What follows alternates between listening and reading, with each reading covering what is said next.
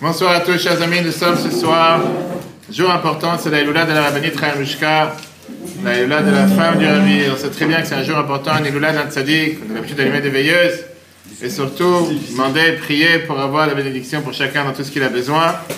Et c'est pour ça que ce soir on va faire ce cours pour justement s'arrêter sur un sujet très d'actualité, très intéressant. Pourquoi polémiquer sur tout? Est-ce que l'expression d'un avis différent est-elle si essentielle? Pourquoi dans le peuple juif on ne peut pas être d'accord sur quelque chose? Chaque fois que tu apprends la Gemara, que tu apprends le Choulhan Aroukh, que tu apprends le code de la loi juive, que tu apprends quoi que ce soit, à chaque fois tu dois avoir différents avis, différents débats. Pourquoi ça n'existe pas une chose dans laquelle tu peux avoir tout le monde d'accord? Pourquoi sur chaque chose il faut avoir des débats, sur chaque chose il faut discuter, sur chaque chose il faut avoir différents avis? Et comment trancher? Fabrice, tu peux te rapprocher, tu n'es pas obligé d'être si loin, tu peux venir à côté. D'accord, c'est comme tu veux. Il n'y a pas de souci, avec grand plaisir.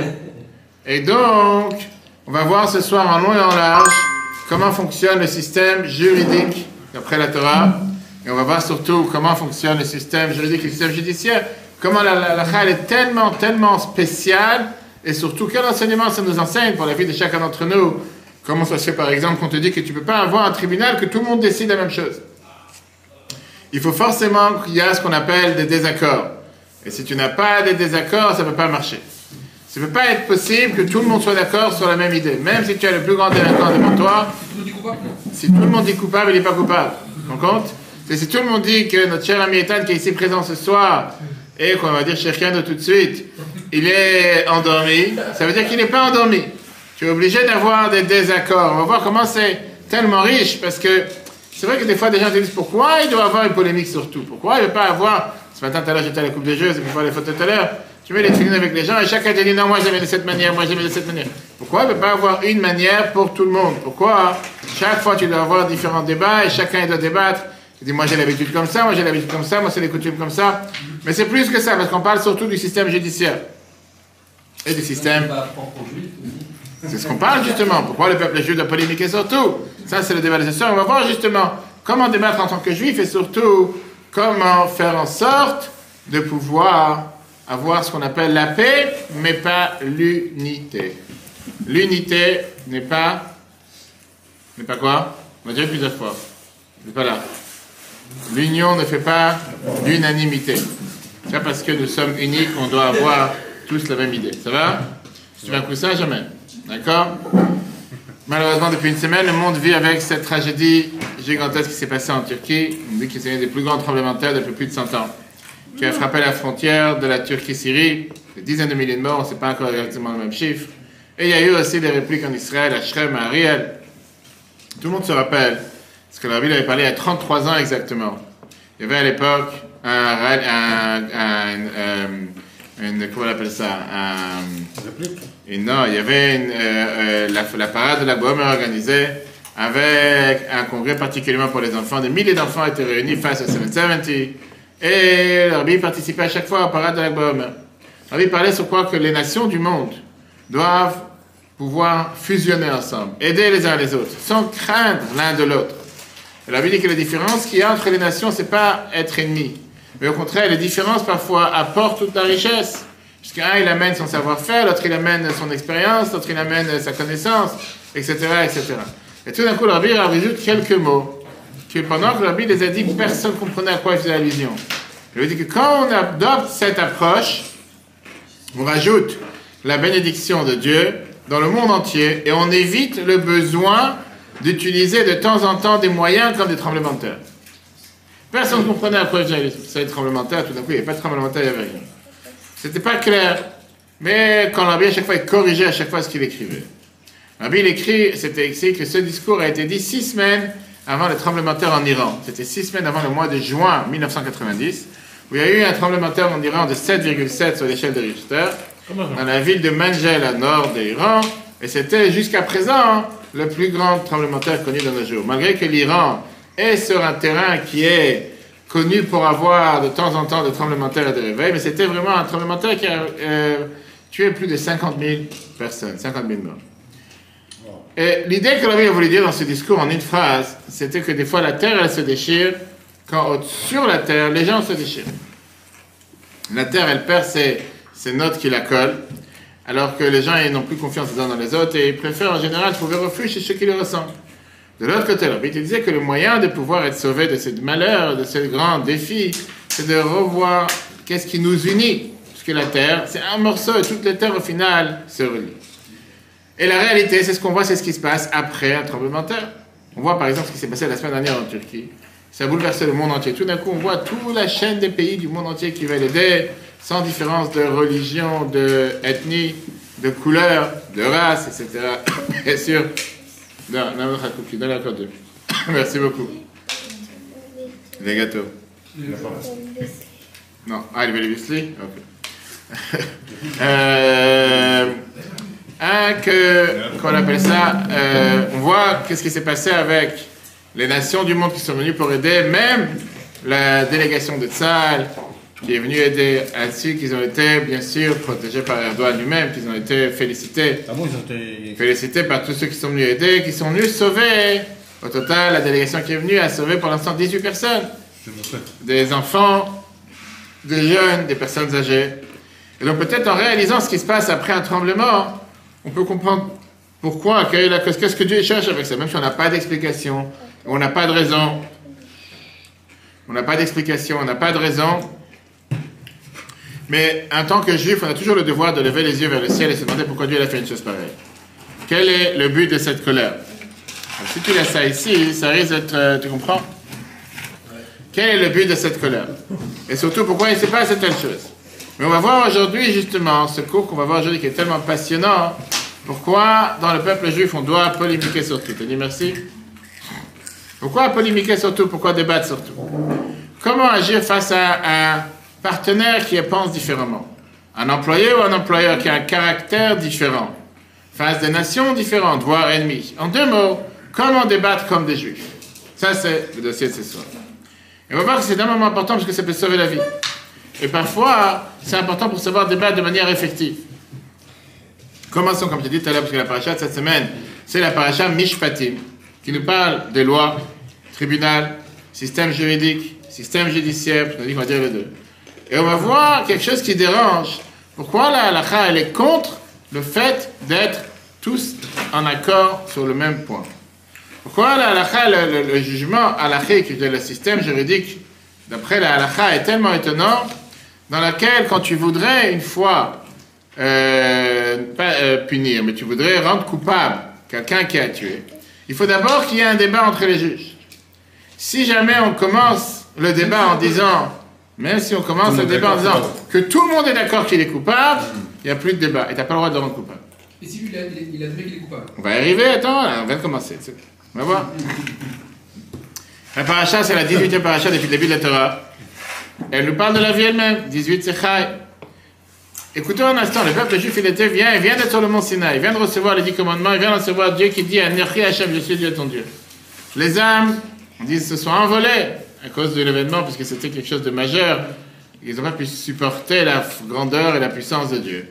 Et tout d'un coup, la Torah, elle les fait redescendre comme le grand huit jusqu'à terre. Et là, elle commence à parler des choses qui sont terre à terre.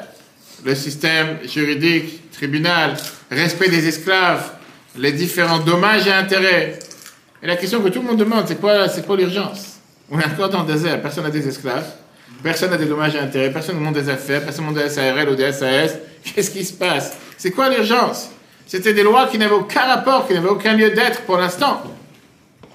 Personne n'avait des esclaves, des champs, des feux, des, des, des, des dommages causés l'un à l'autre. Ils étaient vraiment comme le paradis, ils vivaient au bord du mont Sinaï. Mais la Torah a dit que la réalité de la vérité se trouve dans les petits détails. Comme on l'a vu la semaine dernière, justement, que toute l'histoire du judaïsme, on peut revoir sur torah point f r, c'est de pouvoir faire en sorte d'adapter et adopter notre... notre euh, adopter et adapter... Non, c'est tout. Ça peut continuer comme ça pendant une heure.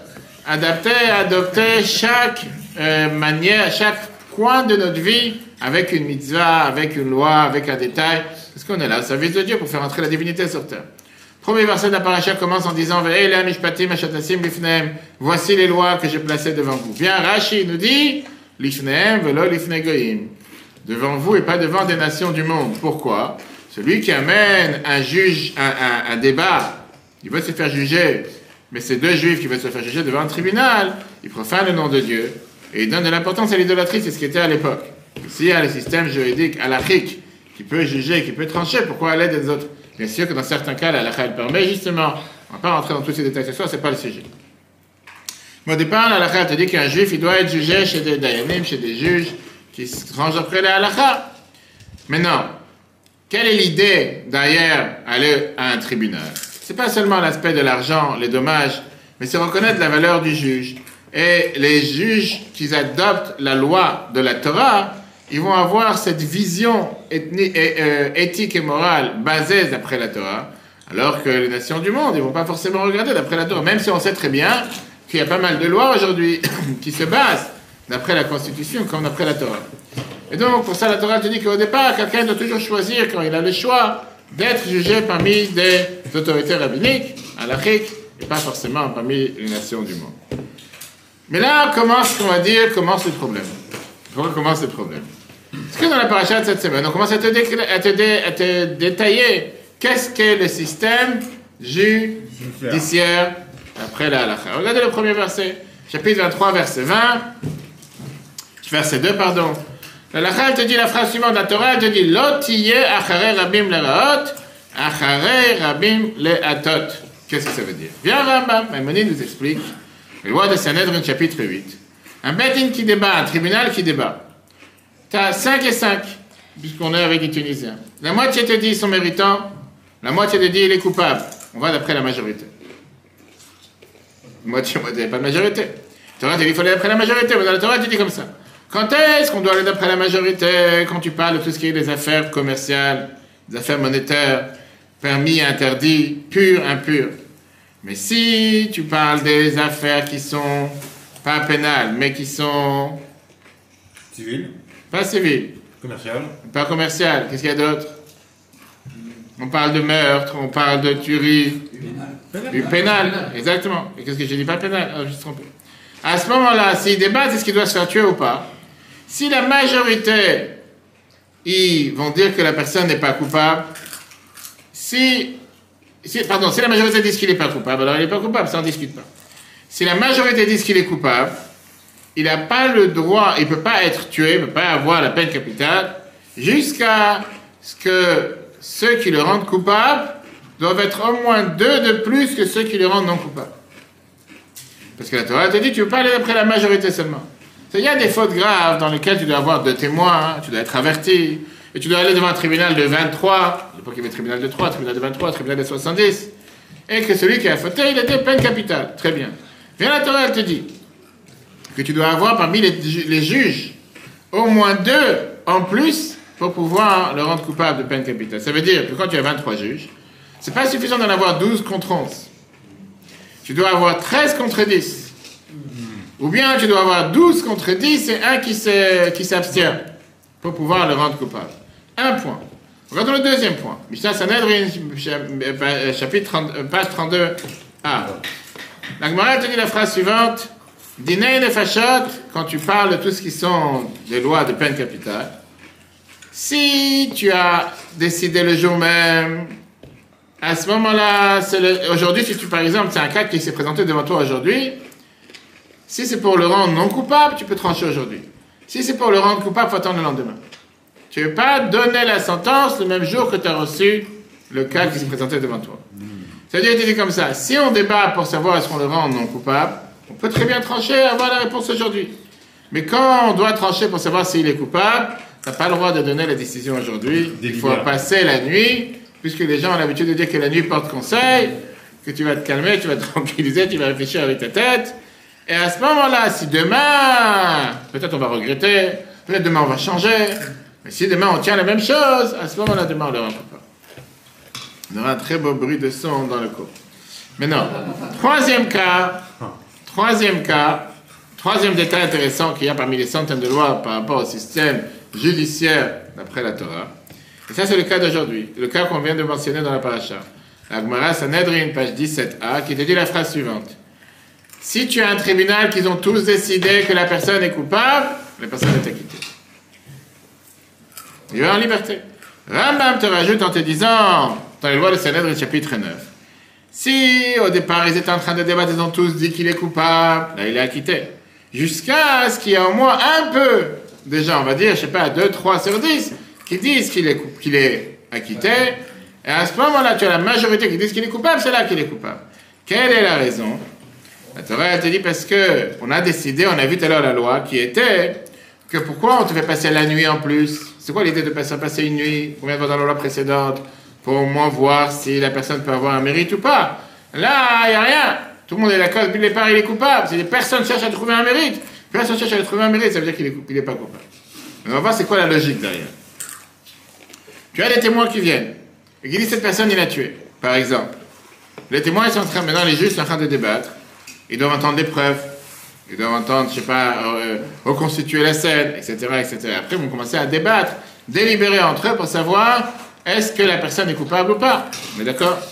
Viens là, la Khayate te dit que si au départ, au tout début, les gens, ils arrivent, ils ont la vue tuer, on l'a vu tirer, on l'a vu couper, peu importe, on l'a vu que c'est lui. La Khayate te dit, tout le monde dit, il n'y a pas de quoi discuter, coupable. Il n'est pas tué. Il n'y a pas de capital sur une, une, une personne pareille. On va voir tout de suite, rappelez-moi après les détails, qu'est-ce qui se passe avec lui. Mais si au départ, on a eu un débat, quand une partie était pour lui dire qu'il est coupable, une partie qui dit qu'il n'est pas coupable, et à la fin, la majorité, ou même tous, ont décidé que c'est lui l'assassin, là, on peut le tuer. Mais d'abord, il fallait pouvoir avoir certains qui pensaient différemment. Et la Gemara, elle te dit que puisque le débat, il a commencé par ça, qu'on est en réalité d'accord qu'il a la peine capitale, sauf que depuis le départ, il n'y a pas de débat. Et s'il n'y a pas de débat, ça ne vaut rien. Il faut avoir un débat. Et puisqu'on n'a pas de débat, ça veut dire qu'on ne va pas passer la nuit jusqu'au lendemain. Et il faut absolument avoir un débat. Alors, qu'est-ce qui se passe avec cette personne en réalité? La musique dans un autre discours en quatre-vingt-cinq, qu'on va faire passer ça dans un autre tribunal, ou bien le grand assemblée, ou le grand tribunal qu'il y avait à Jérusalem. Et à ce moment-là, si cette grande assemblée aussi, ils vont l'acquitter, c'est comme faire appel. C'est pas vraiment, pas, pas, pas, pas vraiment quelqu'un qui fait appel. À ce moment-là, on le laisse dans les mains de Dieu. T'inquiète pas que Dieu va s'inquiéter, il va, il va s'inquiéter pour lui. Mais non, d'après Rambam, si on a commencé avec un débat, même si à la fin ils ont tous été d'accord, bien sûr qu'il est tué. Il faut qu'on commence au moins avec un débat. Maintenant, la question que le Rabbi demande dans la paracha de cette semaine est comme ça. C'est très, hein? Pourquoi débattre de tout? Comment le fait qu'on a débattu, c'est convaincant plus que si on est tous d'accord. C'est quand tout le monde est d'accord de dire que le mur est blanc, tu dis non, il n'est pas blanc. Quand ah, il a dit le mur est noir, ah, maintenant je suis d'accord qu'il est blanc. C'est quoi, c'est quoi cette bêtise?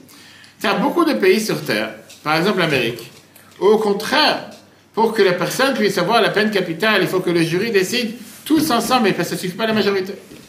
Si tu as les douze membres du jury, ou les vingt, c'est pas importe le cas, qu'ils vont tous dire qu'il est coupable, là, à cent pour cent, il est coupable. Il a la peine capitale de passer sur la chaise électrique, on va savoir. Mais si tu as une majorité, ça ne suffit pas. Certains États américains, c'est comme ça. La raison que la Gemara nous a dit, c'est aussi pas clair. Pourquoi? Qu'est-ce qui se passe s'ils ne vont pas changer leur avis après une nuit? Enfin, tous les gens qui vont dormir la nuit portent conseil. Il y en a qui vont dormir et deviennent encore plus voyous le lendemain. C'est pas forcément, pas forcément qu'ils se sont reposés à la nuit. On va savoir.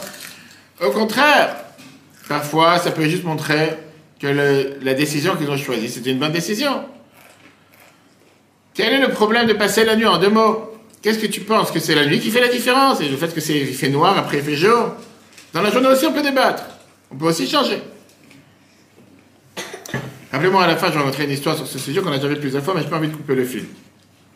Viens là, la Halakha te dit non.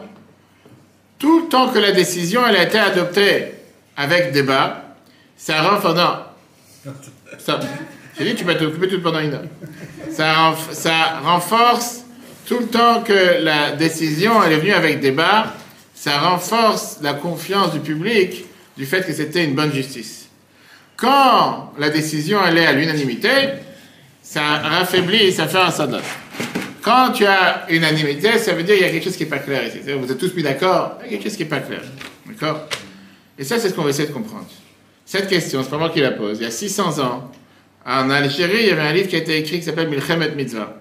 Et c'était justement pour protéger l'aspect juridique, le système judiciaire, d'après la Halakha, par des attaques qui étaient faites par un juif renégat qui s'appelait Yeshua Alorki, qui est venu montrer comment la Gemara raconte n'importe quoi. Il a pris cet exemple. Ça n'a pas de sens face au système judiciaire qui existait à l'époque en Algérie. Et donc, celui qui a écrit ce sefer, il s'appelait Shimon Ben Shimshon Duran, Duran. Il a eu les sept questions en demandant. Il fait, c'est vrai qu'on ne comprend pas qu'est-ce que cette personne lui posait comme question. Mais il dit, on devrait comprendre justement qu'est-ce qui est derrière cette idée. Voilà, la Khayate dit que c'est pas possible que tu puisses avoir tout le monde d'accord. Quand tout le monde est d'accord, il y a quelque chose qui va pas. Seulement quand tu débats, il y a quelque chose que ça va, c'est normal. En général, quand tu dis tout le monde à l'unanimité, tout le monde veut faire le cours ce soir, c'est magnifique. C'est juste quand tu as deux qui disent je veux pas et cinq qui disent oui, ça tu vas dire oui. Maintenant, en réalité, quand on commence à réfléchir, quand enfin, la Torah elle est très logique et surtout quand on parle Mishpatim, on sait très bien que dans les Mitzvot, on a trois groupes de Mitzvot.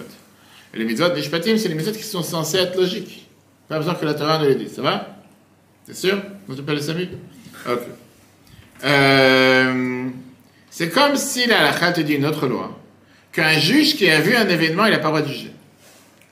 Pourquoi? Parce qu'il ne pourra aucunement trouver une circonstance atténuante, ou trouver un quelconque mérite dans la personne qui vient se faire juger. Il a vu, tu avais tes yeux, il n'y a rien de quoi. Tu l'as vu, tu ne peux pas dire que ce n'est pas vrai. Si tu ne l'as pas vu, tu peux entendre les preuves, tu peux essayer après te faire une image, et cetera. Maintenant, Rabbi, tu dis, je ne comprends pas. Quel est le mal que les juges sont convaincus depuis le départ que la personne, c'est un terroriste, que la personne est mauvaise? En quoi c'est mal? Ils n'ont pas le droit d'être convaincus. Ils sont convaincus que la personne est coupable. Et qu'est-ce que c'est? Quelque chose de mal? On a le droit d'être convaincu? Ça n'existe pas un cas qu'une personne coupable est vraiment coupable à cent pour cent depuis le départ.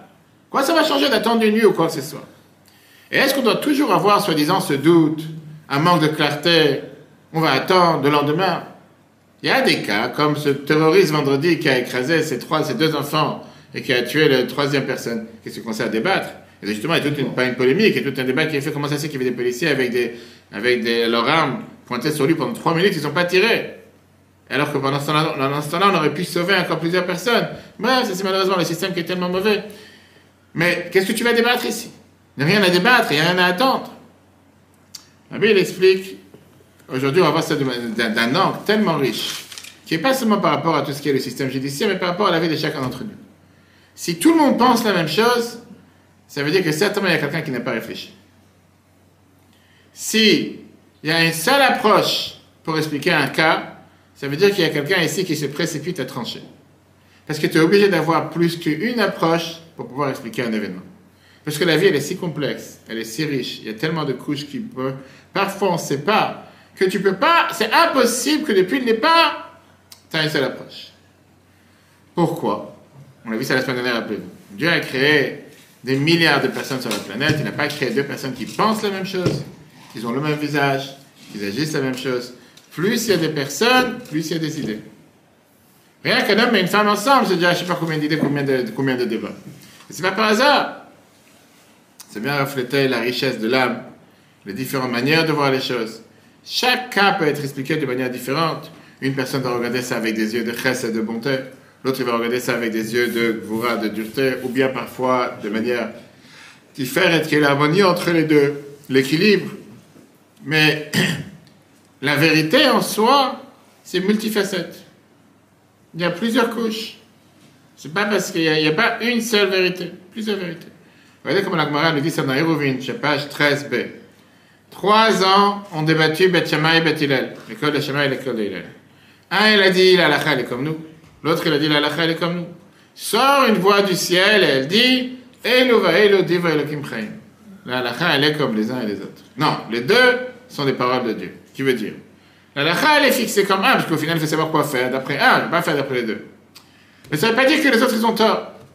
La halakha, on est obligé d'aller d'après une avis. Maintenant, bien sûr que Beth Shamaï représente aussi une manière de penser.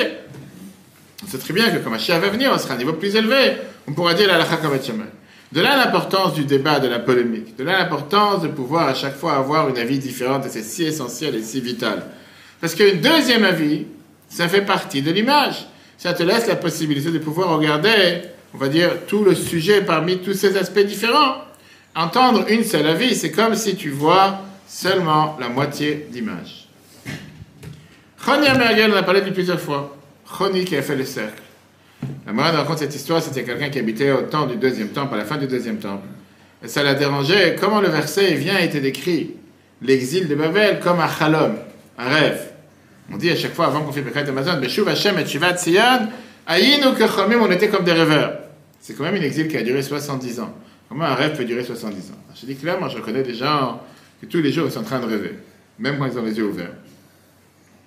Mais qu'est-ce qui se passe? Il a vu une fois, il est marché dans la rue, avant tout Bishvat, et il a vu quelqu'un qui est en train de planter un arbre de caroubier. Ça, c'est quoi les carreaux? Alors il lui a dit, je comprends pas, ça prend soixante-dix ans pour qu'un arbre pousse. Il lui dit, pour qui tu te fatigues? Oui, ce paysan en train de planter des caroubiers, qu'est-ce que tu es en train de faire? soixante-dix ans, ça va pousser, tu prends pas, ça sert à rien, tu vas te fatiguer pour rien. Il a dit de la même manière que mes parents les ont plantés pour moi, moi je plante pour mes enfants, mes petits-enfants.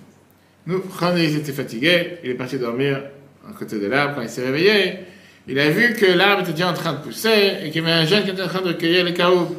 Il a compris qu'il a dormi soixante-dix ans et que celui qui cueillait l'arbre, c'est le petit-fils de celui qui était en train de planter. Quand il est parti à sa maison, au Midrash, et il a dit, il a entendu que les gens qui étaient à l'école, à la maison d'études, en train de dire, notre étude est tellement claire et belle, comme au jour de Choulhan Aroukh, qu'il avait l'habitude d'expliquer les choses de manière très claire. Il a dit, mais c'est moi, Choulhan Aroukh. Ils ont dit, écoute, hein, bah, bizarre, c'est passé soixante-dix ans, c'est pas possible que tu es là, t'es pas là. Il a expliqué, il a essayé de trouver un ami qui apprend avec lui, mais à chaque fois qu'il a dit, mais c'est moi, Choulhan Aroukh, ils ont dit, écoute, il y a des hôpitaux psychiatriques, il y a des lits vides, laisse-le tranquille avec tes bêtises.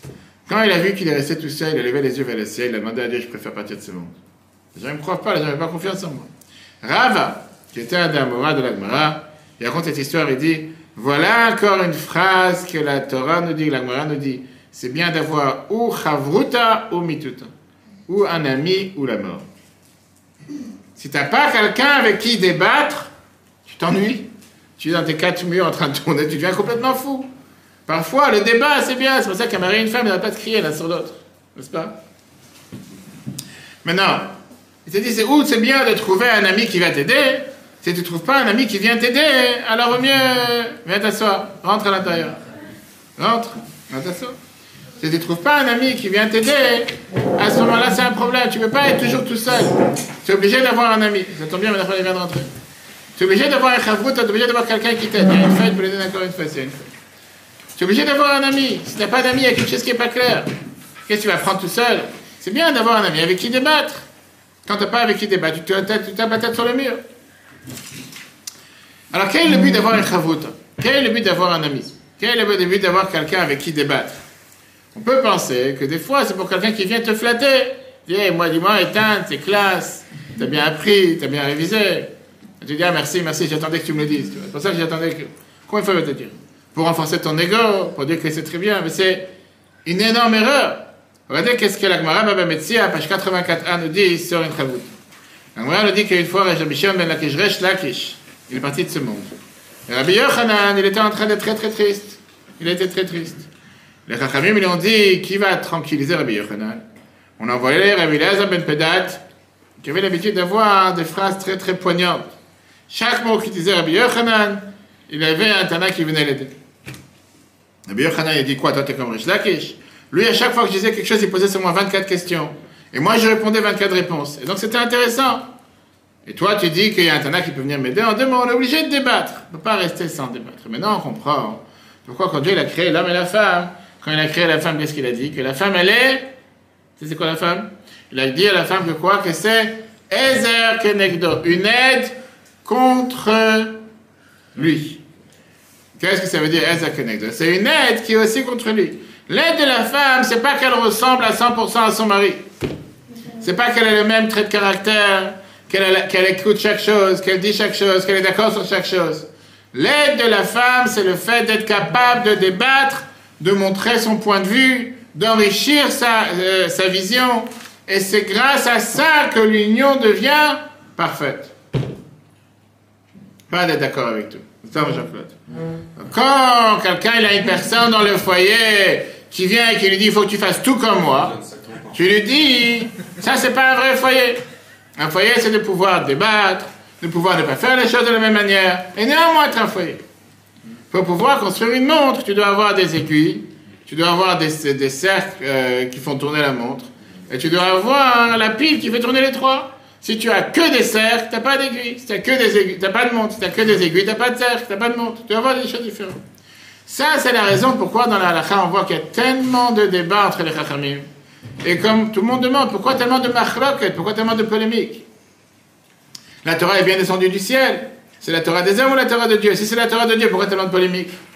Est-ce que Dieu il a permis ou il a interdit? Pourquoi débattre sur chaque chose? Comment tu peux avoir deux avis qui viennent de l'Église? Un, Dieu dit c'est permis Shabbat, l'autre c'est interdit Shabbat. C'est permis, c'est interdit. La halakha c'est la même pour tous. Et cette question, elle arrive dans les Chachamim avec le fameux cas de, du, du four de Achnaï. Rabbi Lazar, il amène des preuves qu'il a raison. Le four de Achnaï, on a vu ça plusieurs fois dans les cours précédents, on peut revoir sur Torah point F R. Comme quoi, le four de Achnaï, c'était un four particulier à l'époque, il était fait en briques, en argile, attaché au, au sol, qu'il est impur. Et il a amené une preuve que dans les Tifta de Rakia, dans la, tribune, dans la maison d'études qu'il y avait dans le ciel, tout le monde pensait comme lui. Rabbi Yeshua, il a dit, écoute-moi, Jérémie, ici on n'est pas dans le ciel. Ici, on est sur terre. Sur terre, tout doit être débattu sur terre. Et il lui a dit, écoute, sur terre, on doit savoir comme qui est la halakha, et au final, la halakha, elle a été tranchée comme lui, et pas comme Rabbi Eliezer. Alors, tout le monde demande la question, quoi? Il peut pas avoir un débat entre Dieu et les Chachamim. Comment quelqu'un peut venir sur terre, oser trancher différemment de comment Dieu l'a tranché dans le ciel, une voix qui est sortie du ciel? La réponse, elle est que la, le débat, la polémique ne compense pas ici. Déjà en haut, il y a déjà plus qu'une avis. Et Dieu a créé le monde d'une manière qu'on doit débattre et qu'on peut débattre. Et c'est pour ça qu'on apprend... Blabrouille. C'est pour ça qu'on peut apprendre avec débat. Et c'est pour ça qu'on doit apprendre avec un ami. Et c'est pour ça qu'on n'apprend pas tout seul. Seulement quelqu'un qui est égoïste se dit « Moi, j'apprends toujours tout seul. » On apprend avec le Chavut à la Yeshiva. Depuis le départ, on apprend avec des amis. Pas pour qu'ils te disent « C'est bien ce que tu as dit. Tu as raison. Tout ce que tu dis, c'est juste. Tu es le meilleur sur terre. » Pour débattre. Toi, tu expliques une avis, il explique une autre avis. Ça, ça s'appelle ce qu'on appelle le ping-pong. Il pose des questions, là tu réponds. Et c'est vrai, comme on l'a dit tout à l'heure, que la halakha peut être seulement comme un avis. Une avis, un avis, on dit ça, un avis, un seul avis, d'accord? Et c'est pour ça que dans le Bedin Shel Mata, tribunal d'en bas, ça doit être tranché d'après la majorité, en fonction de ceux qui débattent après la halakha. Mais le fait d'avoir différentes approches, c'est tout à fait normal. Et on a besoin d'avoir différentes approches. Même après que la halakha a été tranchée, les approches peuvent rester différentes. Et comme on a dit tout à l'heure, alors revenons à ce qu'on a dit tout à l'heure. Avec ça, le livre Lève à vote, qui explique le Pirkei Avot, qui t'explique cette halakha qu'on a vue au départ. Tu dis comme ça. Quand le débat commence, depuis le départ du sac, il y a l'unanimité que tout le monde est d'accord. Ça ne veut pas dire que le cas il est tellement clair qu'on n'a pas besoin de débattre. Au contraire, ça veut dire qu'il y a un ici qui n'a pas réfléchi et qui ne voit pas toute la photo en entier. Parce que dans un monde si complexe, c'est impossible d'expliquer un cas où il n'y a qu'une avis, une manière de penser et pas deux manières de penser. Par exemple, tu vois entrer chez le soir, tu te dis, ouh, il veut jouer la mytho comme ça, qu'il a des problèmes de yeux, pour ça il a mis une lunette comme ça, il ne doit pas aller à l'école. Ou bien qu'il veut faire croire qu'il veut mieux voir le cours, mais en vérité, il n'est même pas intéressé. Il faut débattre. Et pas, ah, tout le monde est d'accord sur la même chose. En règle générale, c'est comme ça. Cette année, on a dit aussi, c'est l'année spéciale, l'année de Hack, l'année du rassemblement. L'année du rassemblement, c'est une mitzvah de rassembler le peuple juif, cours de Torah, à la maison, chez soi, au travail. C'était quoi l'idée? C'était de réunir tout le peuple juif, pas pour en faire un. Il y avait plusieurs millions de peuples juifs dans le peuple juif. C'était pas d'en faire un, c'était que de faire cette union avec la diversité. Dans un corps, il y a combien de membres? Tu les as comptés? D'où tu sais? Il y a six cent treize membres. Combien de têtes? Morceaux? Morceaux. Il est chez le boucher, il est chez le boucher. Combien? quatre membres. C'est sûr? Vas-y, dis-moi c'est pas les quatre. un, deux, trois et quatre. Dis-moi une pile. Non, c'est pas grave. Moi, tu t'es pas réveillé. deux cent quarante-huit membres et trois cent soixante-cinq vaisseaux. C'est la halakha. C'est ce que je voulais dire. Oui, mais c'est pas ce que tu as dit. Ah, ouais, c'est ce que je voulais dire, mais c'est pas ce que tu as dit. D'accord. deux cent quarante-deux membres, mais chez une femme, deux cent cinquante-deux. On rentre dans les détails après, je montrerai les graphiques aussi si vous voulez. Mais en tout cas, la Torah, elle te dit que tu ne peux pas avoir un corps où il n'y a qu'un membre. Un corps où il n'y a qu'une tête, ou un pied, ou un cœur, il y a quelque chose qui ne va pas. Tu dois avoir plusieurs membres. Maman, c'est pas seulement les mains et les pieds. Voilà, c'est les organes. Même les mains et les pieds, tu as combien de doigts? Donc, dans chaque doigt, tu as combien de morceaux? Non, tu sais pas, c'est ça le problème. Non, non, monsieur, on a, on a compris que tu as dit quatre, on sait de quelle planète tu viens. Excuse-moi, j'espère que tu n'es pas dans la médecine, parce que c'est grave. Parce que tu vas dire à l'hôtel, tu vas l'opérer de quel membre? Il y en a quatre, de toute façon, il n'y a pas trente-six membres. Il n'y a pas, c'est où ça ou ça? Mais non, c'est pour ça que la Torah, quand elle parle de la paix dans le couple, ça, ça te concerne, parce que bientôt tu vas te marier. La Torah, elle dit qu'il faut avoir ce qu'on appelle Shalom Bayit. Qu'est-ce que ça veut dire Shalom Bayit? L'harmonie dans le couple, l'harmonie dans la maison. Une maison dans laquelle règne la paix. Est-ce qu'une maison dans laquelle règne la paix, ça veut dire qu'on doit être d'accord sur tout? On voit que dans Birkat Kohanim, dans Shmones, qu'on a l'habitude, on termine toujours avec la bracha du Shalom, Amvarech et Amo Israël Bashalom. Oseh Shalom Imbromar, Veyaseh Shalom Aleinu. Birkat Kohanim, tu as acheté à la coupe des jeunes, on a fait Birkat Kohanim, on a dit Veyasem Lecha Shalom. Pour apprendre que les brachot ne peuvent pas aider seulement s'il y a la paix. Maintenant, c'est quoi cette paix? De quelle paix on parle? C'est quoi cette paix? Pourquoi on ne parle pas de l'amour? Pourquoi on ne parle pas de l'amitié? Pourquoi on parle de la paix? Shabbat, comment on souhaite l'un à l'autre Shabbat? Shalom. Shabbat, Shalom, quel rapport? Quel rapport Shabbat de paix? Qu'est-ce qu'il y a? Tu es forcément tu vas recevoir un claque. Qu'est-ce que c'est Shabbat de paix? C'est paix, Shalom. Shalom, c'est la paix. Zit. Qu'est-ce que ça veut dire la paix? Pourquoi on a parlé de paix? Pourquoi on ne dit pas Shabbat Tova? Bon Shabbat. C'est ce que tu veux dire. Pourquoi Shabbat de paix? Quel rapport entre Shabbat et la paix? N'importe quelle fête. Pourquoi hier il y avait la guerre, vendredi c'était la guerre, dans Shabbat ça devient la paix? Pourquoi on ne dirait pas Shabbat Tova comme on dit Shana Tova? On ne dirait pas Shana Shalom? On ne peut pas dire une année de paix. Et ça c'est la réalité, c'est qu'en vérité c'est ce que tu veux dire. Tu souhaites à chacun d'avoir une bonne année, une année de paix, et cetera. Shabbat, tu ne peux pas dire à chacun que tu es un Shabbat de paix. On va dire un bon Shabbat. Bon Shabbat, dis pas un Shabbat de paix, dis Shabbat Tova, ça c'est la traduction que tu devrais dire. Comme Yom Tov. Yom Tov veut dire bonne journée, ou bien bonjour, Yom Tov. C'est écrit dans Choulhan Aroukh, regardez Siman trois cent sept. Quelqu'un qui va visiter son ami Shabbat le matin, il lui dira Shabbat Shalom, ou bien Shabbat Tov. Pour, on dit en yiddish, c'est ce qu'on dit à Good Shabbat. C'est quoi Good Shabbat? Bon Shabbat. Good Shabbat, c'est pas un Shabbat de paix, Good Shabbat c'est bon Shabbat, d'accord? Euh, faut se rappeler, Shabbat le quatre Shabbat. Le Midrash il t'explique. Quelle est l'idée derrière? C'est Shalom Bimbramav. Dans le Midrash de Dvarim, il te dit la phrase suivante. Qu'est-ce que ça veut dire que Dieu fait la paix dans les mondes d'en haut? Est-ce qu'il y a une guerre dans les forces suprêmes qu'il faut faire la paix dans les mondes d'en haut? Viens, Rabbi Levi, il te dit Michael Kulosheleg. Michael représente, il est que de, de, de, de, de neige. Gabriel, il est que de feu. Vamdim ze etzelze, veina mazikim ze etzelze. Ils sont capables d'être un côte à côte et ils ne font pas du mal à un autre. Tu as le feu et la neige, et ils sont les deux ensemble. Alors qu'est-ce que ça veut dire shalom? Qu'est-ce que ça veut dire la paix? La paix veut dire savoir travailler en groupe, en harmonie, contrairement à travailler tout seul. La possibilité de reconnaître l'essentiel et les capacités de l'autre, la différence qu'il y a chez l'autre, et à travers la différence, on peut faire cette union. T'as des couples, parmi eux, il y a cet amour, il y a cette valorisation de l'un à l'autre, et ce respect de l'un à l'autre. Mais ils ne sont pas capables de travailler ensemble. Chacun, il s'enferme dans son coin. Donc on appelle en bon français, faire chambre à part. Et comme ça, ils pensent que... Shalom, qu'est-ce que ça veut dire? C'est de pouvoir trouver le moyen de créer quelque chose de nouveau et de grandir à travers les différences.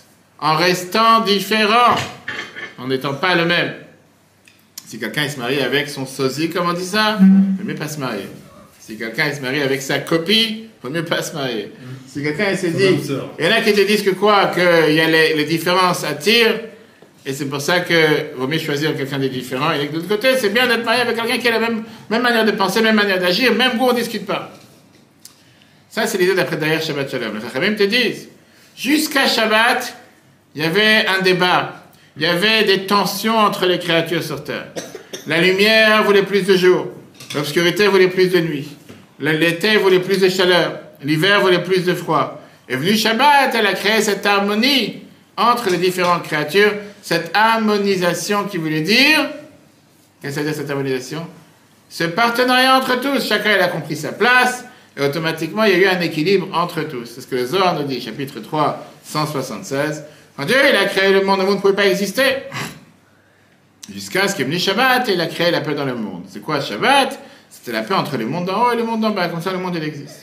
Quand tu veux faire un, un, une salade de thon pour le Betrevat, par exemple, tu dois mettre et du poivre, et de l'ail, et de l'arissa, et de l'huile d'olive, et je sais pas, du citron, et du sel. Et grâce à tous ces composants, tu as une recette. Tu as une recette, mais qui est faite de plusieurs composants. N'est-ce pas? Ça, c'était un coup d'œil. Maintenant, un clin d'œil, comment dire? Mais non, mais si tu mets juste, je sais pas, trois cuillères de mayonnaise, ok, t'as mis de la mayonnaise. Tu peux prendre des cuillères de mayonnaise et manger comme ça, c'est exactement la même chose. Avec ça, on comprend l'histoire qu'on a expliquée plusieurs fois. Pourquoi tu rigoles? Que tu fais la même bêtise. Qu'est-ce que tu mets toi? Tu mets d'abord, tu mets d'abord l'huile, après tu mets le thon. Ça, c'est ce que tu as fait hier soir. Hier soir, elle a décidé de faire des fritures. Elle a mis un litre d'huile et un morceau de poulet à l'intérieur. Et après, elle est partie repêcher le poulet où il se trouve. Et à la fin, elle a pensé que c'était de la soupe. Elle a bu l'huile et elle a laissé le poulet. Mais non. Maintenant, on comprend l'histoire qu'on a vue plusieurs fois. On peut regarder sur autora point f r les cours de l'Akbaomer avec Rabbi Akiva. Rabbi Akiva, c'est lui qui a dit le, une des grandes règles de la Torah, c'est tu aimeras ton prochain comme toi-même. Règle plus grande de toute la Torah. Et le même Rabbi Akiva, il a vingt-quatre mille élèves qui sont morts parce qu'ils n'ont pas respecté les uns les autres. Ça, c'était la base fondamentale du maître. Tu aimeras ton prochain comme toi-même. Et ce même maître, il et ses propres élèves ne sont pas capables de respecter ce qu'il a dit. Comment est-ce possible que dans sa maison d'études, il y a eu un tel débat? Et de l'autre côté, pourquoi l'épidémie s'est arrêtée le jour de la Bohème? On appelait ça plusieurs fois pour voir sur le Torah point f r. Mais l'idée, elle est quoi? Que la haine qu'il y a eu, c'était pas une haine que toi, je sais pas, t'as une telle voiture, moi j'ai une telle voiture. C'était avec une bonne intention. Avec cette crainte de Dieu de pouvoir respecter la halakha. Chacun regardait la halakha de manière différente. Chacun disait, c'est ce que mon maître m'a appris, que j'ai raison. Est-ce que toi, tu penses, c'est totalement tordu? Alors que Rabbi Shimon Bar Yochai, qui était le Tana de l'Akba Omer, lui, il a appris qu'il y a plus qu'un moyen de servir Dieu. Il y a plus qu'une manière de servir Dieu. Quand il est sorti de la grotte, on dit qu'il a brûlé celui qui était en train de travailler, brûlé vif. Et là, on a vu, le prophète Hillel lui dit, c'est pour ça que c'est sorti de la grotte, après douze ans, pour commencer à détruire ce qui se passe dans mon monde. Retourne dans la grotte. Et quand il est ressorti, au contraire, où son fils avait fait des dégâts, il a réparé. Ça, c'est ce que la Bible nous explique dans le côté vingt-deux, page cent trente-neuf. Alors, qu'est-ce que ça veut dire concrètement? Question pour monsieur. Monsieur Bonnet Jaune. Dis-moi, qu'est-ce que tu veux des écharpes, tu veux des gants? Si t'es comme ça, j'ai dit hier à quelqu'un à la synagogue, quand t'étais là, que c'est quelqu'un qui met des oreillettes quand il fait chaud, quand il sort dehors, il a froid. En général, quand il fait chaud, tu enlèves les oreillettes. Là, il fait froid. Et Samuel arrive, il prend du temps mais il arrive, même dimanche soir il arrive. Qu'est-ce qu'on fait à la fin de la Mida en général? On prend pas en arrière. Et qu'est-ce qu'on dit? Ouais, pourquoi tu fais trois pas en arrière? Parce qu'on a fait trois pas en avant au début. Parce que t'es tordu au début, tu l'as tordu à la fin. Qu'est-ce que tu cherches? Pourquoi on l'a expliqué plusieurs fois? Pourquoi? Alors il y a les détails techniques, comme tu étais dans l'antichambre de Dieu. Tu étais en audience privée avec Dieu, tu étais dans la chambre unie avec Dieu tout seul, c'est une manière de pouvoir dire au revoir, et cetera. Ça, c'est les... Mais d'après, la... les Chachamim nous expliquent en te disant que pour pouvoir faire la paix, il faut savoir marcher en arrière. Il faut savoir reculer. C'est shalom. Vous savez c'est quoi? Laissez la place. C'est pour ça qu'on va voir trois points. Trois manières, on va dire, trois... Euh, on va dire le code de loi, le, le, code, le, le, le, code, le code de la paix pour les nuls. Pour pouvoir débattre de manière effective. Premièrement, la Gemara nous raconte sur Beth Hillel que quand Beth Shamaï parlait, il savait écouter. Première chose, quand tu débats avec quelqu'un, d'abord ferme ta bouche. Tais-toi, écoute. Laisse l'autre parler. T'as tellement de gens qui ne te laissent même pas placer un mot que t'es en train de parler, ils sont déjà en train de répondre, ils n'ont même pas entendu ce que tu as à dire. Tu te rappelles? Tu connais ces gens-là. Ça, c'est numéro un. Et dans le langage, Le langage, je veux dire, le langage aujourd'hui qui est le, le langage euh, moderne dans le monde dans lequel nous sommes, c'est savoir méditer, savoir réfléchir, réflexion. Écoute d'abord l'autre. Et plus que ça, on te dit que plusieurs fois dans toutes les formations que j'ai prises, c'est qu'on dit qu'une fois que tu as entendu l'autre parler, tu dois répéter. Alors ce que tu viens de dire, ça veut dire que c'est ce que tu es en train de dire, pour montrer à l'autre que tu as payé, tu as prêté, prêté attention à ce qu'il t'a dit, et que tu as bien compris ce qu'il a dit, parce que des fois tu n'as pas compris ce qu'il a voulu dire. Ça, c'est numéro un. Plus que ça, on sait que Beth Hillel, ils avaient l'habitude toujours de citer d'abord Beth Shamaï avant de commencer à dire ce qu'ils avaient à dire. Ce que je viens de dire, c'est pas seulement de respecter l'autre, d'entendre ce qu'il a à dire, mais d'abord de dire, donc tu venais de dire, tu viens de dire que quoi? Qu'est-ce que tu viens de dire? Si les gens se rappellent une minute après ce qu'on a dit, c'est pas que... Et une fois que tu viens de répéter ce que la personne a dit, là tu peux commencer à interpréter. Viens la Gemara Eruvin, elle nous dit ça la phrase suivante dans le chiffre quatre. Eilu va'eilu divrei Elokim chayim. Pourquoi on dit que les deux sont les paroles de Dieu? Pourquoi ils ont mérité Beth Hillel de fixer la halakha comme eux? Parce qu'ils avaient l'habitude de débattre, de parler des choses différemment de Beth Shamaï. Et ils laissaient Beth Shamaï répéter les choses avant qu'ils parlent. Deuxième point important quand on débat, le respect. Qu'est-ce que ça veut dire le respect? Ne jamais attaquer la personne en, à, à, à, à, en tant que personne. Toi, tu es tordu. Pas de toi, je passe d'à côté. On dit à quelqu'un, toi, tu es tordu. Personne ne disait quoi, c'est je suis tordu, j'ai pas de quoi parler. Je suis tordu, on n'a pas de quoi discuter. Par contre, ce Shlomo bah, que sa femme est décédée quelques années avant lui, il était un des plus grands décisionnaires de notre siècle. Et avant l'enterrement de sa femme, il a voulu dire quelques mots. Il dit, en général, on a peut-être se séparer de la personne qu'on enterre, demandant pardon, et cetera. Peut-être qu'on a fait du mal dans sa vie. Mais moi, je peux dire devant toi que je suis quitte de te demander pardon. Parce que je t'ai jamais fait mal et je t'ai jamais blessé. Après l'enterrement, un des proches est venu le voir.